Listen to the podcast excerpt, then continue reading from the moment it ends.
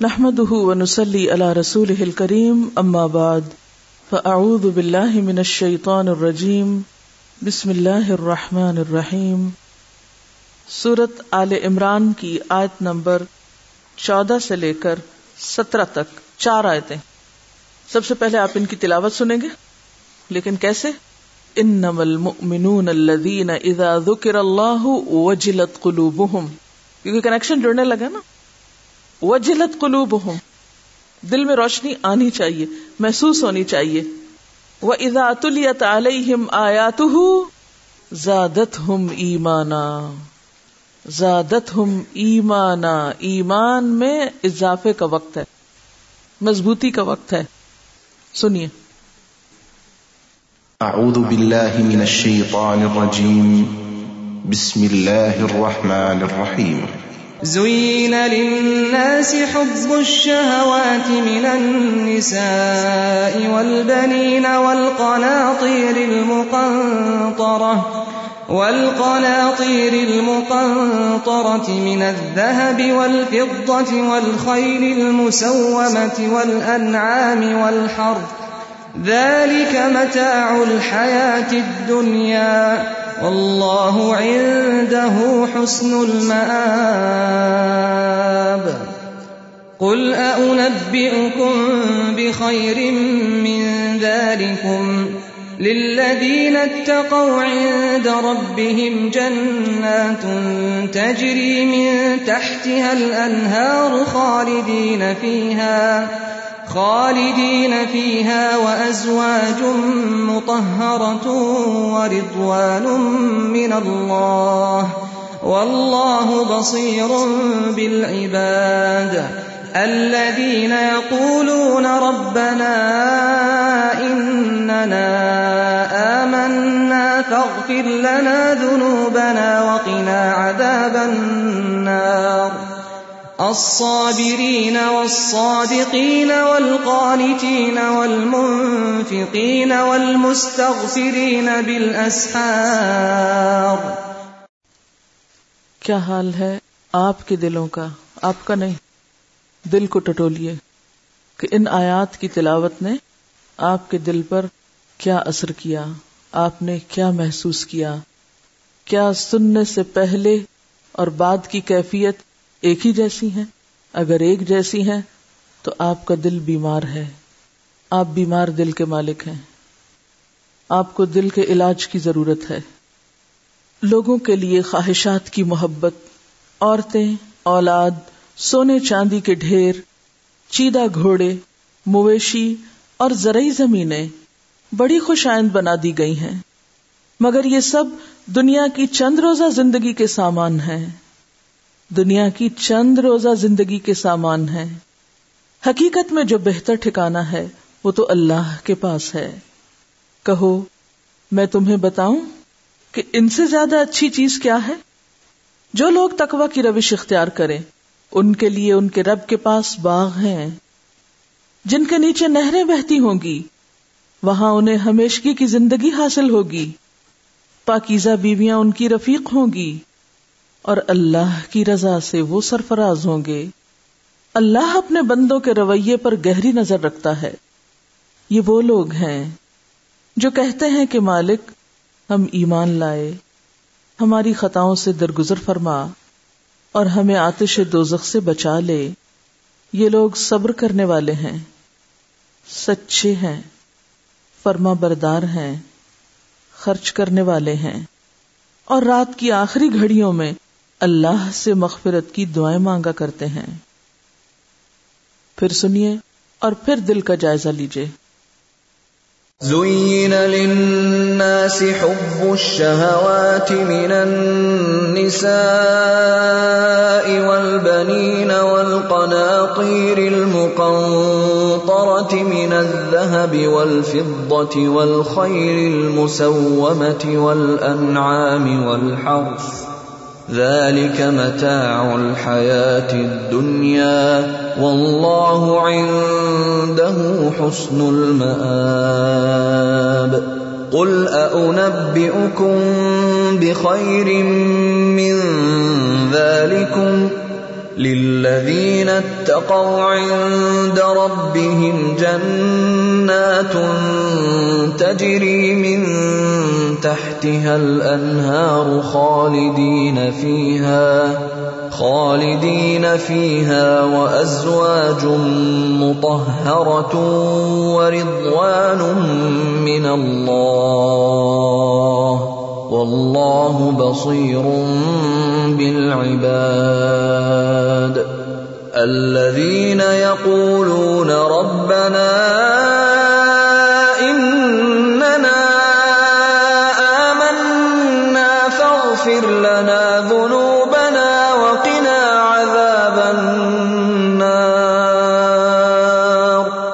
الصابرين والصادقين والقانتين والمنفقين والمستغفرين بالاسحار کچھ بہتر ہوا حال؟ کوشش کریں اور دعا مانگے زین للناس۔ خوبصورت بنا دی گئی لوگوں کے لیے۔ زینا خوبصورت بنانا، آراستہ کرنا، نظروں میں یا دل میں کھبا دینا۔ کسی چیز کا دل میں اٹک جانا، دل میں اس کی محبت پیدا ہو جانا۔ دل کا اس پہ ریچ جانا۔ تو زین للناس، لوگوں کے لیے خوبصورت بنا دی گئی لوگوں کے دل میں ڈال دی گئی۔ کیا حب الشہوات؟ محبت، شہوات کی۔ شہوات، شہوت کی جمع۔ شہوت کا معنی ہوتا ہے للچانا، آرزو کرنا، خواہش کرنا۔ کسی چیز کی طرف نفس کا شوق ہونا یعنی دل کا کسی چیز کے پیچھے جانا، اس کی خواہش کرنا۔ شہوت ایسی قوت جو انسان کے دل کے اندر کسی چیز کی بھوک پیدا کر دیتی۔ اس کی طلب ڈال دیتی۔ اشتہا کا لفظ بھی اسی سے ہے۔ اور یہاں شہوت سے مراد وہ چیزیں ہیں جو انسان کو مرغوب ہوتی ہیں، پسندیدہ ہیں۔ تو زین للناس، لوگوں کے لیے خوبصورت بنا دی گئی اٹریکشن پیدا کر دی گئی ان چیزوں کے اندر۔ گویا یہ ایک فطری سی چیز ہے۔ یہ تو اللہ نے ڈالی ہے۔ آپ اس کو نکال نہیں سکتے۔ آپ اس سے بھاگ نہیں سکتے۔ یہ تو آپ کی کمزوری ہے۔ ان چیزوں کی محبت تو ہوگی ہی۔ کیونکہ اللہ نے ان کو خوبصورت بنا دیا ہے۔ اللہ نے ان کی طلب انسان کے دل میں رکھی ہے۔ یہ تو بالکل ایک نیچرل سی بات ہے۔ کن کن چیزوں کی محبت؟ من النساء، عورتوں کی محبت۔ یعنی مرد کے دل میں عورت کی محبت ڈال دی گئی۔ عورت اس کی ایک ضرورت بن گئی۔ ولبنین اور بیٹے۔ ولقناطیر المقنطرہ، اور ڈھیروں ڈھیر مال۔ قناطیر ڈھیروں مال کے لیے ہوتا ہے۔ بلندی کے لیے بھی آتا ہے۔ بڑے پل یا بڑی عمارت کو بھی قنطرہ کہتے ہیں۔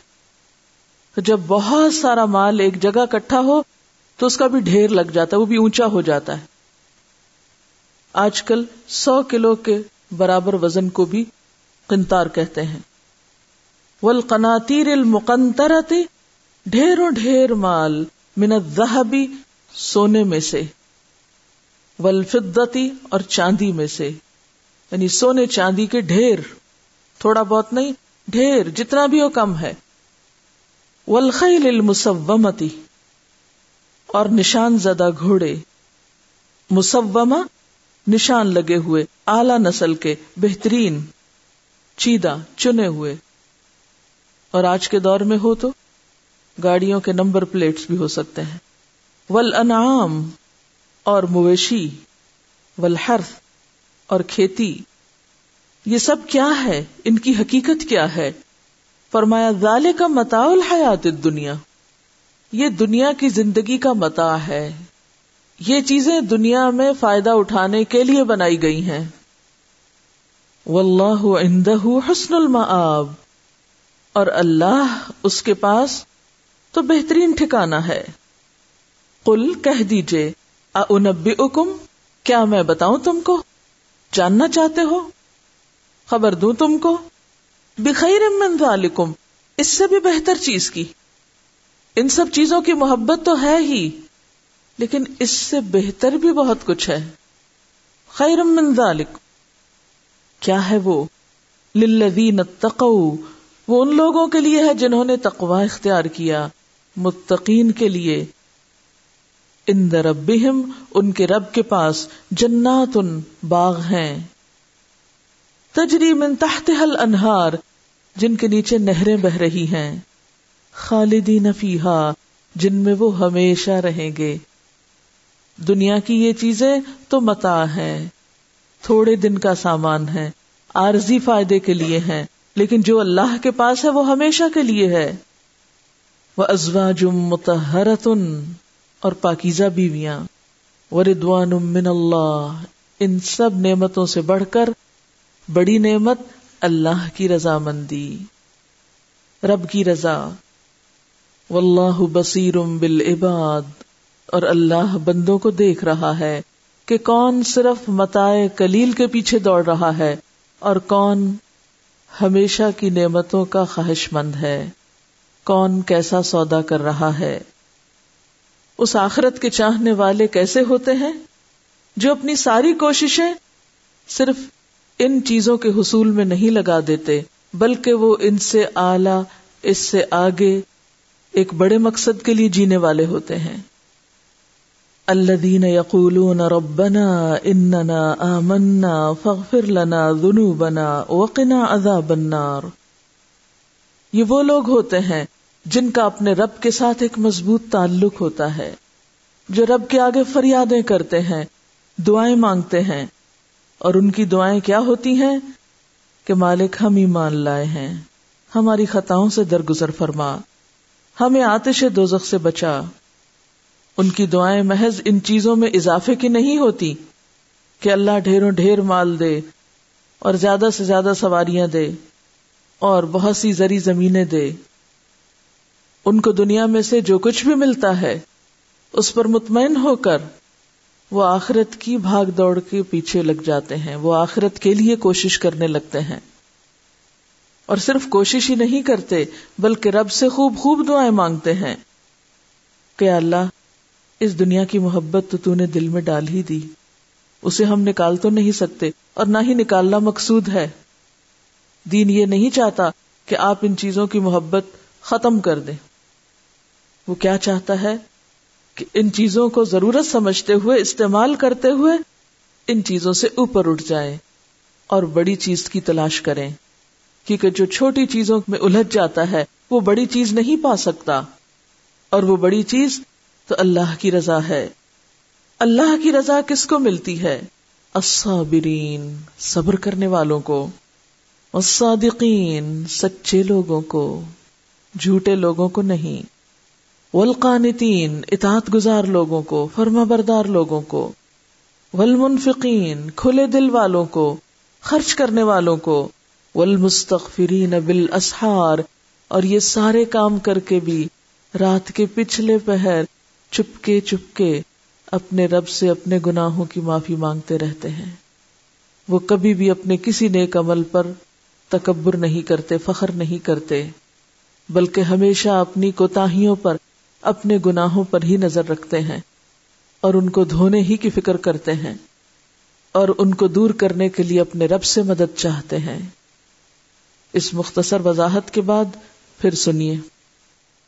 زين للناس حب الشهوات من النساء والبنين والقناطير المقنطرة والقناطير المقنطرة من الذهب والفضة والخيل المسومة والأنعام والحرث ذلك متاع الحياة الدنيا والله عنده حسن المآب قل أنبئكم بخير من ذلكم للذين اتقوا عند ربهم جنات تجري من تحتها الأنهار خالدين فيها وأزواج مطهرة ورضوان من الله والله بصير بالعباد الذين يقولون ربنا إننا آمنا فاغفر لنا ذنوبنا، فاغفر لنا ذنوبنا وقنا عذاب النار. الصابرين والصادقين والقانتين والمنفقين والمستغفرين بالأسحار. زين للناس حب الشهوات من النساء والبنين والقناطير المقنطرة من الذهب والفضة والخيل المصومة والأنعام والحرث.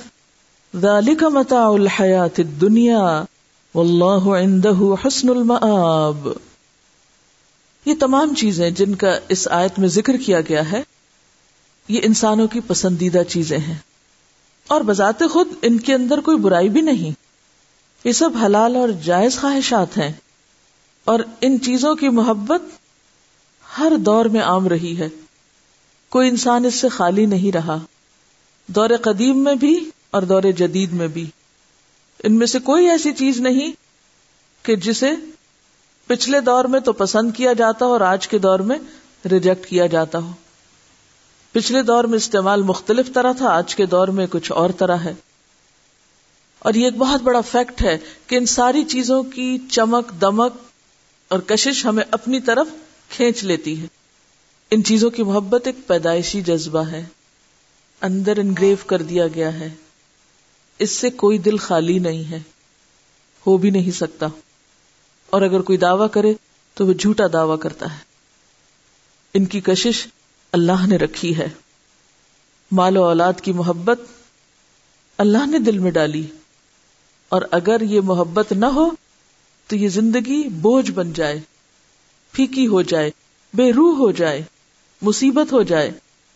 لیکن سوال یہ پیدا ہوتا ہے کہ یہ محبت ڈالی کیوں گئی ہے؟ یہ امتحان کے لیے ہے۔ یہی تو آزمائش ہے۔ اگر محبت ڈالی ہی نہ جاتی تو پھر تو یہ ہمارے لیے پتھروں پہاڑوں کی طرح بیمانی سی چیزیں ہوتی۔ ہمارے اندر ان کو طلب کرنے کی، ان سے تعلق قائم کرنے کی، ان کے لیے تکلیف اٹھانے کی کوئی خواہش ہی نہ ہوتی، ہم کرتے ہی کچھ نہ۔ زندگی کا کارخانہ رک جاتا، کوئی کچھ نہ کرتا۔ تو یہ اللہ تعالی نے خود رکھی محبت دلوں میں تاکہ لوگ متحرک رہیں، سرگرم عمل رہیں، لیکن ساتھ ہی اس محبت کو امتحان بنا دیا۔ یہ سب کچھ اس لیے نہیں ہمیں دیا گیا کہ اس کی محبت میں ہم انہی چیزوں کے پیچھے دوڑ پڑے۔ اور اپنی ساری قوتیں اور ساری کوششیں اور ساری محنتیں صرف اسی میں لگا دیں۔ یہ سب اس لیے نہیں ہے، بلکہ امتحان کیا ہے کہ ان کی محبت ہوتے ہوئے ان سے اوپر اٹھ جائیں۔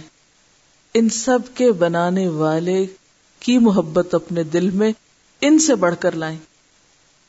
چھوٹی سی مثال سے اس بات کو سمجھیے کہ مثلاً کوئی شخص آپ کو کوئی بہت ہی اچھی چیز دیتا ہے۔ آپ کو پسندیدہ ترین کوئی گفٹ دیتا ہے آپ کو۔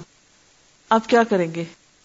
ایک بچے کی طرح کہ وہ چیز لے کے اس کو کھولنے میں لگ جائیں اور بھول جائیں جس نے دی۔ بچے ایسے ہی کرتے ہیں نا، اگر آپ ان کو کوئی چیز دیں تو وہ آپ کو نہیں دیکھتے۔ تو کون، میں کون؟ اب وہ چیز کو دیکھتے ہیں۔ اب اسی کے پیچھے لگ جاتے ہیں۔ وہ کھیلیں گے، وہ کھائیں گے، وہ جو بھی کریں گے۔ تو یہ ایک بچگانا طرز عمل ہے کہ جس نے سب کچھ ہمیں دیا اور اتنا خوبصورت بنا کے دیا، اتنا اچھا دیا کہ ہماری آنکھیں ان چیزوں سے ٹھنڈی ہوتی ہیں، ہمارا دل ان چیزوں کو دیکھ کے خوش ہوتا ہے۔ ہم زندگی کو انجوائے کرتے ہیں۔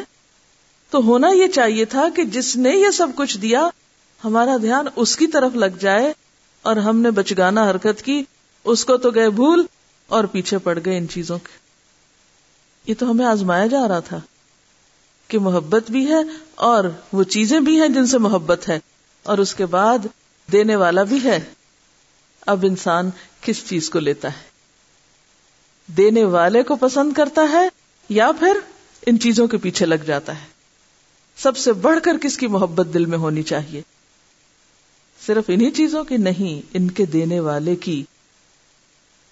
یعنی اصل امتحان کیا کہ ان چیزوں کی کشش کے باوجود انسان ان کا غلام نہ بن جائے، ان کے پیچھے کھینچ نہ جائے۔ ان کا اسیر نہ ہو جائے۔ اسیر محبت کسی کو نہ ہو ان میں سے۔ کسی اور کی غلامی نہ ہو۔ ورنہ وہ بھٹکتا رہ جائے گا۔ جو ایسا کرے گا، وہ بھٹکتا رہ جائے گا۔ اصل بات یہ ہے کہ اللہ تعالیٰ نے انسان کو معزز، مکرم اور ان تمام چیزوں سے آلہ بنایا ہے۔ یہ ساری چیزیں اس کی ضرورت کے لیے پیدا کی ہیں، نہ کہ اس لیے کہ انسان ان کا غلام بن کے رہ جائے اور انسان کو اپنے لیے بنایا۔ یہ سب کچھ انسان کے لیے بنایا اور اسے اپنے لیے بنایا۔ لیکن انسان بار بار یہی سبق بھول جاتا ہے۔ وہ دینے والے کو بھول جاتا ہے، وہ اپنے مقصد زندگی کو بھول جاتا ہے۔ اور یہ چیزیں اس کو اپنے اندر اتنا کھبا لیتی ہیں، اتنا مشغول کر لیتی ہیں کہ وہ اصل سے غافل ہو جاتا ہے۔ اب جب ہم اللہ کے پاس واپس لوٹیں گے تو وہاں ہر ایک کا حساب ہوگا کہ کون ان نعمتوں سے کیا فائدہ اٹھا کر آیا اور کون ان نعمتوں کا ہی ہو کر رہ گیا اور ان سے بڑی نعمتوں کو بھول گیا جو ان نعمتوں کے صحیح استعمال کرنے پر اس کو ملنے والی تھی۔ اسی لیے کیا فرمایا گیا؟ کل انب اکم بخیر من ذالکم کہیے، کیا بتاؤں تم کو جو اس سے بھی زیادہ اچھی چیزیں ہیں؟ اور وہ کیا ہیں؟ کس کے لیے ہیں؟ اس دنیا میں رہتے ہوئے، ان چیزوں کے بیچ میں ہوتے ہوئے۔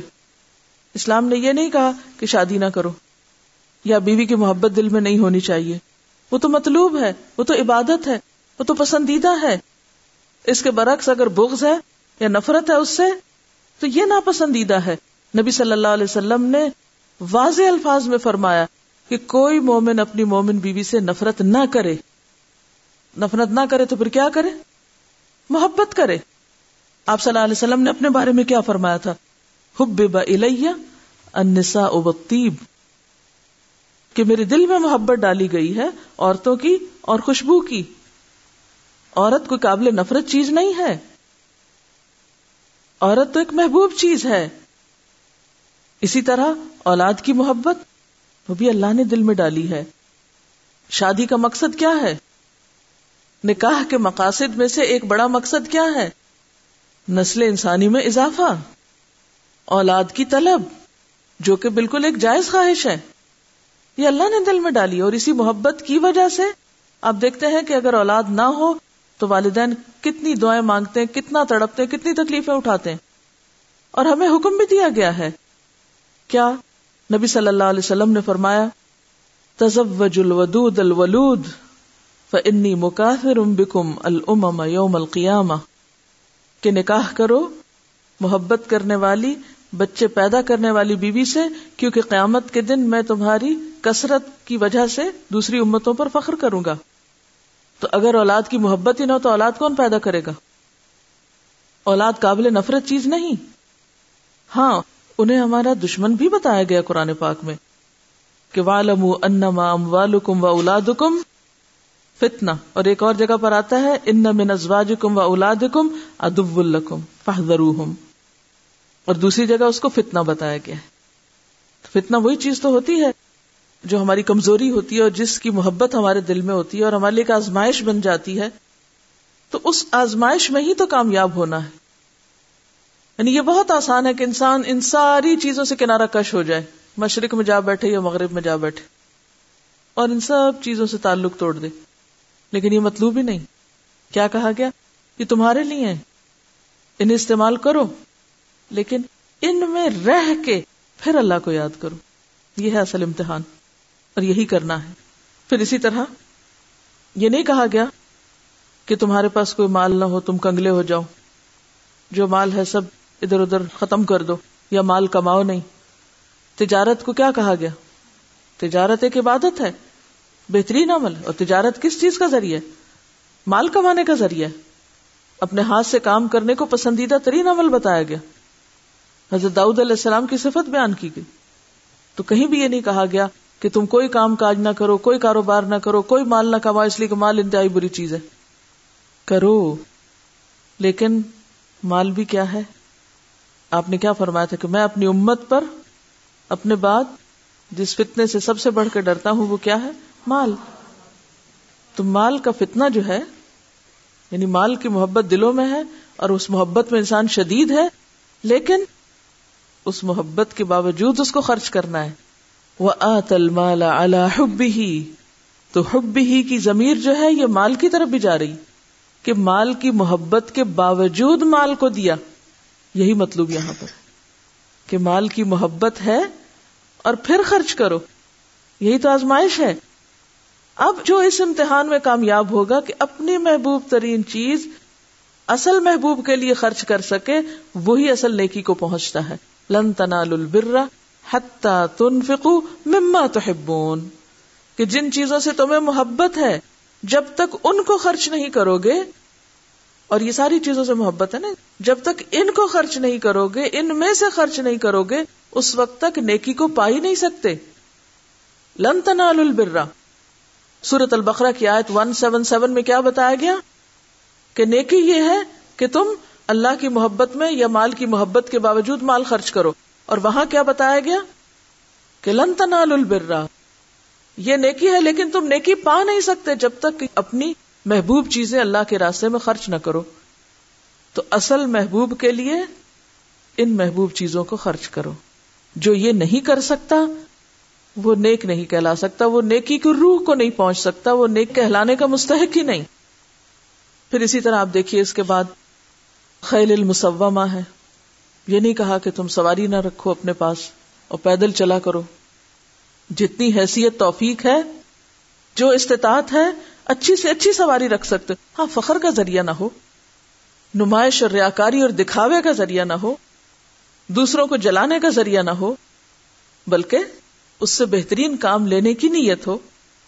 کیونکہ یہ سارے وسائل ہوں گے تو ہی ہم اللہ کی عبادت میں آگے بڑھیں گے اور زیادہ تیزی کے ساتھ بڑھ سکتے ہیں، زیادہ بہتر طریقے سے بڑھ سکتے ہیں۔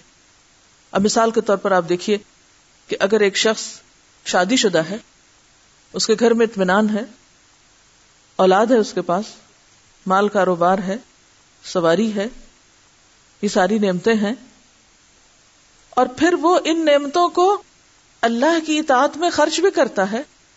ان میں سے کوئی چیز اس کے اللہ کے رستے میں رکاوٹ نہیں بنتی۔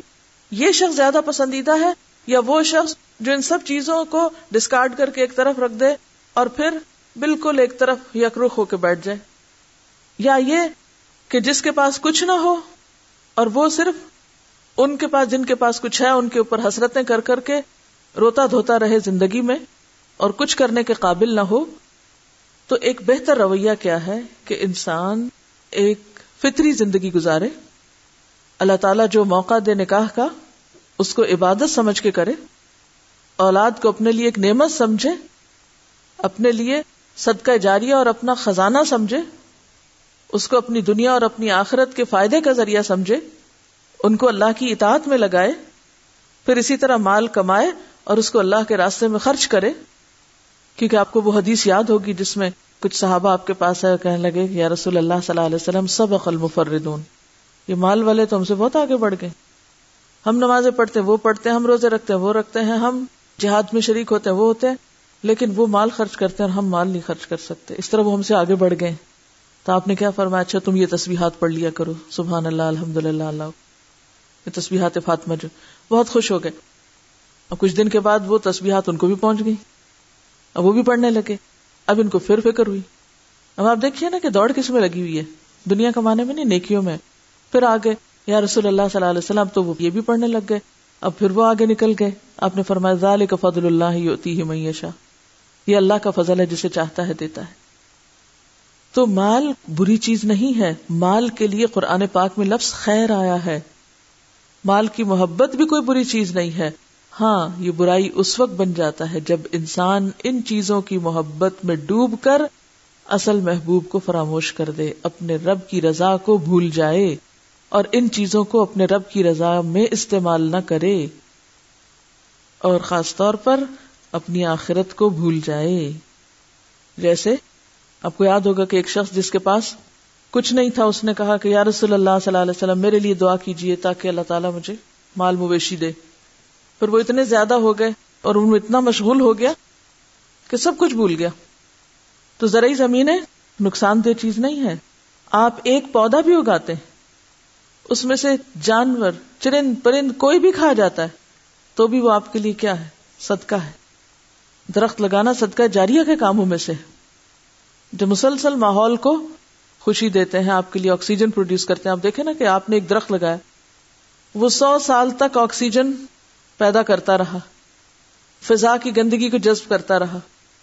آپ فوت ہو گئے۔ بھلے وہ درخت پھل نہ بھی دے۔ لیکن صرف اس کے پتوں سے جو آکسیجن کا صدقہ ہو رہا ہے، آپ نے جو فیکٹری لگا دی، جو آٹومیٹک فیکٹری ہے، اگر کوئی دنیا کا کارخانہ لگا کے جاتے تو اس کے لیے آپ کو لوگ بھی تیار کرنے پڑتے اور اگر وہ نہیں تو وہ بند ہو جاتا۔ لیکن درخت لگا کے آپ نے جو کارخانہ لگا دیا، آپ مر بھی گئے، وہ لگا رہا۔ پھل آئے تو اور بڑی بات پھل نہ بھی آئے، تو اس درخت سے جو آکسیجن جا رہی ہے لوگوں کو، وہ آپ کے لیے ایک نہ ہی صدقے کا ذریعہ ہے۔ صبح سے شام تک وہ درخت یہی کام کر رہا ہے آپ کے لیے۔ آپ کے بحاف پہ صدقہ کرتا چلا جا رہا ہے۔ آپ کے ادھر میں اضافے کا سبب۔ ہے تو زرعی زمینیں ہوں یا جانور مویشی ہوں، اگر یہ ساری چیزیں اللہ کی یاد دلاتی۔ دیکھیے آپ دیکھیں سورت النحل میں اللہ تعالیٰ کیا فرماتے ہیں؟ آج نمبر چھ ہے سورت النحل کی وَلَكُمْ فِيهَا جَمَالٌ حِينَ تُرِيحُونَ وَحِينَ تَسْرَحُونَ وَتَحْمِلُ أَثْقَالَكُمْ إِلَى بَلَدٍ لَمْ تَكُونُوا بَالِغِيهِ إِلَّا بِشِقِّ الْأَنفُسِ إِنَّ رَبَّكُمْ لَرَؤُوفٌ الرَّحِيمٌ وَالْخَيْلَ وَالْبِغَالَ وَالْحَمِيرَ لتر کبوہا وزینا لتر کبوہا ویخلق ما لا تعلمون اور اس سے پہلے والانعام خلقها والانعام خلقها لکم فیہا دفع ومنافع ومنها تأکلون یہ مویشی جانور جو اس نے پیدا کیے، ان کو تمہارے لیے بنایا۔ اس میں تمہارے لیے گرمی حاصل کرنے کا ذریعہ بھی ہے، فائدے بھی ہیں، ان کا گوشت بھی تم کھاتے ہو۔ اور ان میں خوبصورتی بھی ہے اٹریکشن بھی ہے۔ جب تم ان کو صبح شام چرانے کے لیے لے جاتے اور واپس لاتے ہو۔ اور یہ تمہارے بوجھ اٹھا کے لے جاتے ہیں، ان جگہوں تک جہاں تک تم خود نہ پہنچ سکو، مگر بڑی ہی مشقت سے۔ یعنی اگر یہ سب نہ ہو، جانور، مویشی، مال گوڑے تو تمہیں تو مصیبت پڑ جائے، تمہاری تو زندگی دوبر ہو جائے۔ ان رب کم لروف الرحیم۔ یقیناً تمہارا رب بڑا شفقت کرنے والا، بہت مہربان ہے۔ والخیل والبغال والحمیر۔ اور یہ گھوڑے اور یہ خچر اور یہ گدھے۔ لتر اس لیے نہیں ہے کہ تم ان سے زہد اختیار کرو، اس لیے کہ تم ان پہ سواری کرو۔ انہیں استعمال میں لاؤ۔ وزینا وزینا اور یہ گھوڑوں کا وجود تمہارے لیے اسٹیٹس سمبل بھی ہے، زینت بھی ہے، خوبصورتی کا ذریعہ بھی ہے۔ یہ اللہ کی طرف سے ایک نعمت ہے تمہارے لیے۔ وہ یخلق مالا تعلمون، اور وہ آئندہ ایسی چیزیں پیدا کرے گا جو ابھی تم نہیں جانتے۔ وہ گاڑیاں اور وہ جیٹ اور طیارے اور جہاز، یہ ساری چیزیں اللہ ہی کی دی ہوئی عقل سے انسان سب فائدے اٹھا رہا ہے۔ تو بات یہ ہے کہ یہ ساری نعمتیں اللہ کی دی ہوئی ہیں۔ ان سے نفرت نہیں، ان کی قدر دانی اور ان کو پا کر شکر گزاری اور ان کو پا کر اصل مقصد کو فراموش نہیں کرنا۔ لیکن یہ یاد رکھیں، ذالک متاع الحیات دنیا یہ سب کیا ہے؟ دنیا کی زندگی کی متا ہے۔ تھوڑے دن کا سامان ہے۔ انا جعلنا ما علی الارض زینت اللہ لنبلوہم ایہم احسن عملا۔ یہ سب چیزیں ہم نے زمین کی زینت بنائی ہیں تاکہ ہم ان کو آزما کر دیکھیں کہ ان میں اچھے کام کون کرتا ہے۔ ان کو پا کر اچھا کون بنتا ہے اور ان چیزوں سے اچھے کام کون لیتا ہے۔ اور کون ہے بدبخت جو ان چیزوں کی محبت میں ایسا غرق ہو جائے کہ اسے اپنے فرائض ہی بھول جائیں۔ اسے اپنے رب کی یاد ہی نہ آئے، وہ اپنے رب کی یاد سے ہی غافل ہو جائے۔ اور وہ دنیا کی محبت میں اس طرح ڈوب جائے کہ آخر غرق ہو جائے اور ختم ہو جائے اور ہلاکت کا شکار ہو جائے۔ کیونکہ اللہ کو بھول کر ان چیزوں کی محبت ہر گناہ کا سبب بن جاتی ہے۔ یاد رکھیے دو چیزیں۔ نمبر ایک، ان چیزوں کی محبت منع نہیں ہے۔ منع کیا چیز ہے؟ ان چیزوں کی محبت میں ڈوب کر اصل محبت سے غافل ہونا۔ اور وہ ہے اللہ کی یاد، اللہ کی رضا۔ حدیث میں آتا ہے، حب دنیا رس کل خطی دنیا کی محبت ہر گناہ کی جڑ ہے۔ دنیا کی محبت ہر خطا کی جڑ ہے۔ ہر گناہ کے پیچھے آپ دیکھیں گے کہ دنیا کی مفاد اور دنیا کی محبت ہوگی۔ لیکن جو شخص ان چیزوں کی محبت کے ساتھ ساتھ اپنے رب کی اطاعت کرنا جانتا ہے اپنے رب کی اطاعت کرنا جانتا ہے، تو ایسا شخص کامیاب ہے، بلکہ وہ کامیابی کے ایک اعلی معیار کی طرف جا رہا ہے۔ مولانا رومی نے اس بات کو ایک بہت خوبصورت انداز میں بیان کیا۔ وہ کہتے ہیں آب اندر زیر کشتی پشتی است آب در کشتی ہلا کے کشتی است۔ یعنی دنیا کا ساز و سامان پانی کی طرح ہے، اور اس میں انسان کا دل کشتی کی طرح ہے۔ پانی جب تک کشتی کے نیچے اور ارد گرد ہے تو کشتی کے لیے مفید اور مددگار ہے۔ اور اگر پانی کشتی کے اندر داخل ہو گیا، تو یہی کشتی کی غرقابی اور ہلاکت کا سامان ہوگا۔ یعنی سمندر میں کشتی جا رہی ہے، تو پانی ہے تو کشتی چل رہی ہے نا۔ اسی طرح دنیا کا ساز و سامان ہے تو دنیا کا سفر جاری رہ سکتا ہے نا۔ آپ کے پاس کھانے کو ہے، رہنے کو ہے، شادی ہے، بچے ہیں، گھر ہے، یہ سامان ضرورت ہے، تو تبھی آپ رہ رہے ہیں نا دنیا میں۔ ان کے بغیر تو نہیں رہ سکتے۔ یہ آپ کے لیے معین و مددگار ہے۔ لیکن اگر یہ چیزیں آپ کے دل میں اس طرح گھر کر گئیں کہ آپ پھر صرف ان کے ہو گئے اور ان میں ڈوب گئے اور انہی کے لیے جیے اور انہی کی نوکری چاکری کرتے رہے تو پھر ہلاکت ہے۔ جیسے کشتی کے اندر اگر پانی چلا جائے تو کیا ہوتا ہے؟ کشتی ڈوب جاتی۔ اسی طرح ان چیزوں کی محبت اگر انسان کے اندر اس طرح پڑ جائے کہ انسان انہی میں کھو جائے۔ اور اعلی مقاصد کو بھول جائے، تو یہی چیز پھر انسان کی ہلاکت کا ذریعہ بن جاتا ہے۔ اور پھر اس کے بعد آپ دیکھیے کہ اللہ تعالیٰ نے بہت خوبصورت انداز سے رخ آخرت کی طرف موڑ دیا۔ یہ تو دنیا کا سامان ضرورت ہے، اصل گھر تو کہیں اور ہے۔ اور وہ اس سے اچھی جگہ ہے۔ لیکن اس کے لیے تقوا چاہیے۔ متقی کون ہوتے ہیں جن کا اپنے رب سے قریبی تعلق ہوتا ہے، دعا کا تعلق۔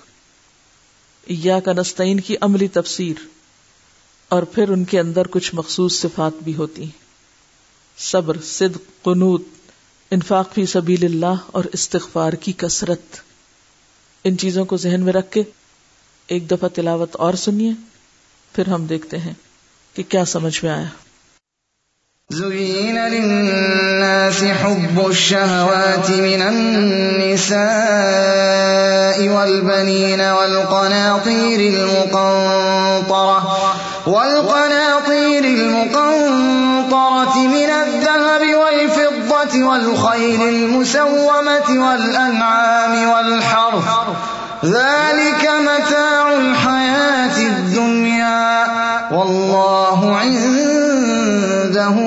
حسن المآب قل أنبئكم بخير من ذلكم.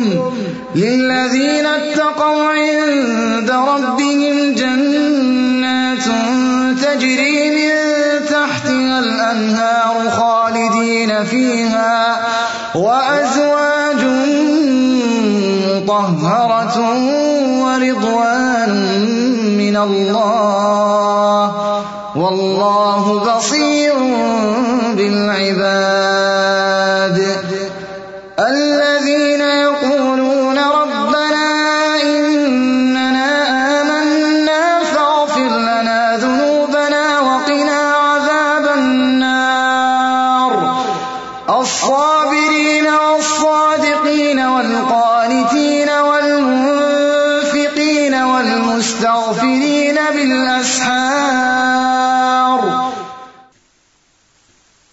متاع الحیات الدنیا۔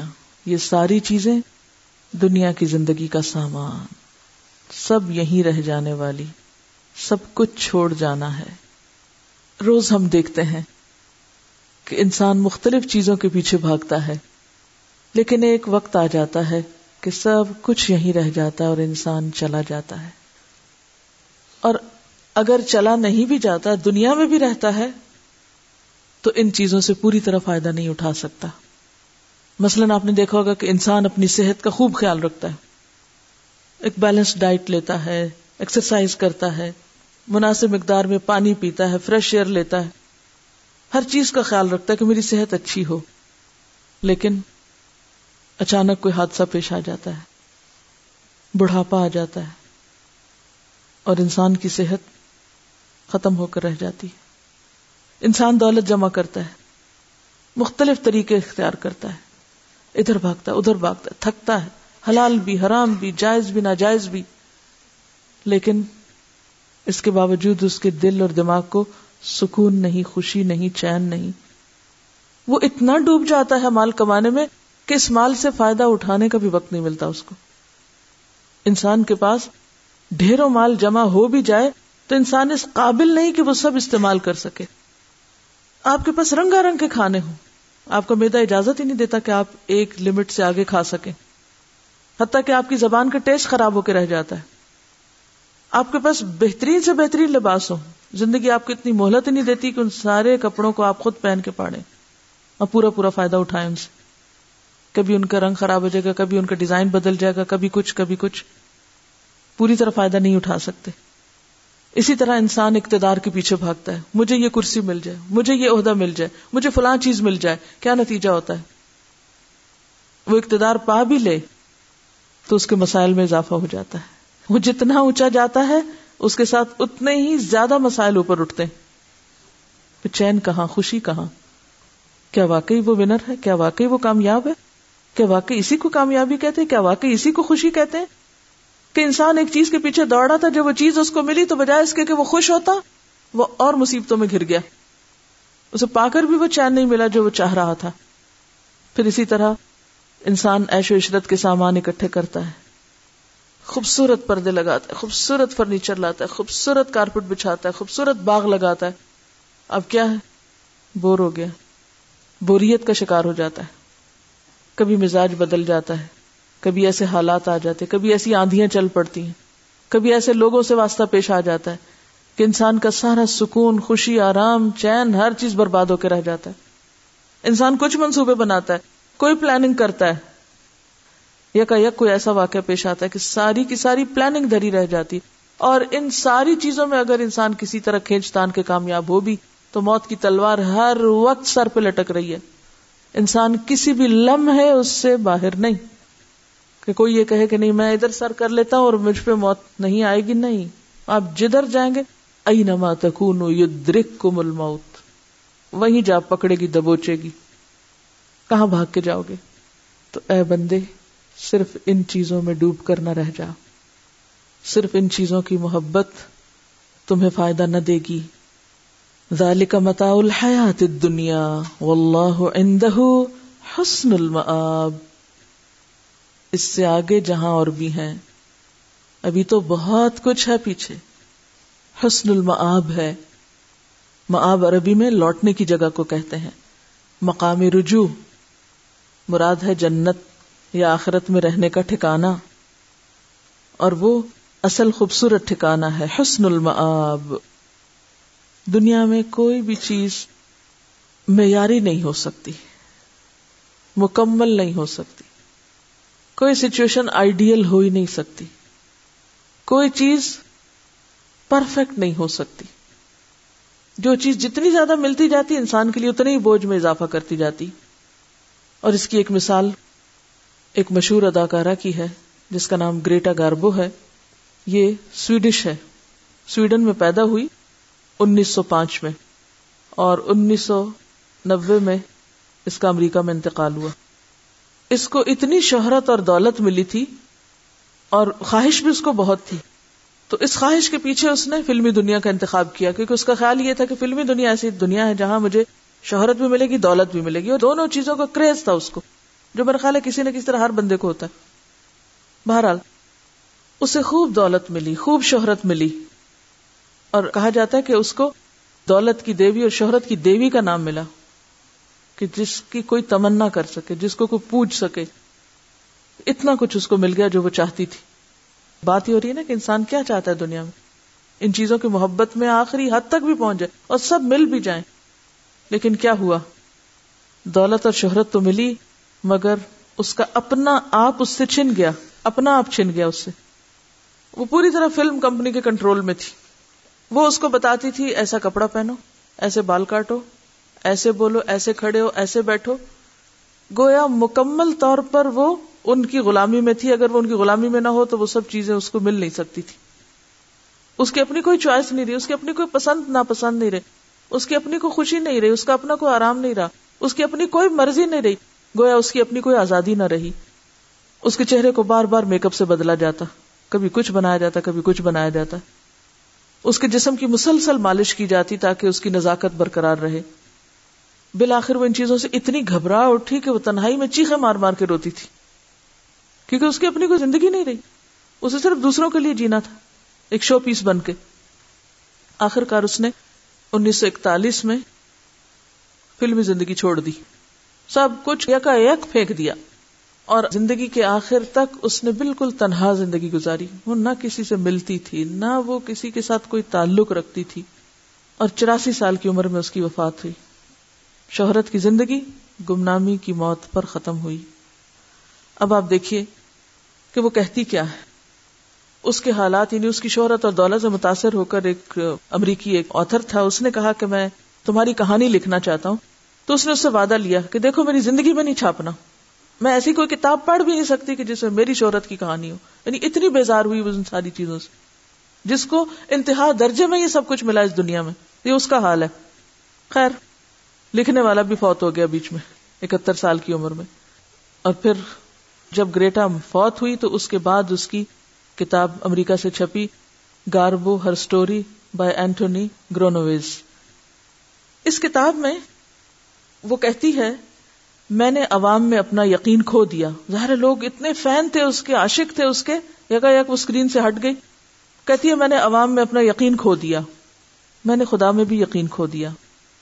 جس نے مجھے اس حال میں رکھا، بغیر اس کے کہ وہ میرے سوالات کا جواب دے۔ میں زندگی کے پانی میں کسی سمت ڈائریکشن کے بغیر بہ رہی ہوں۔ میری کوئی منزل نہیں۔ مجھے یہ بھی نہیں معلوم کہ کیوں اور کب تک یہ سفر میرا جاری رہے گا۔ یعنی انتہائی مایوس انسان کی باتیں ہو سکتی ہیں یہ۔ اور یہ کس کی بات ہے؟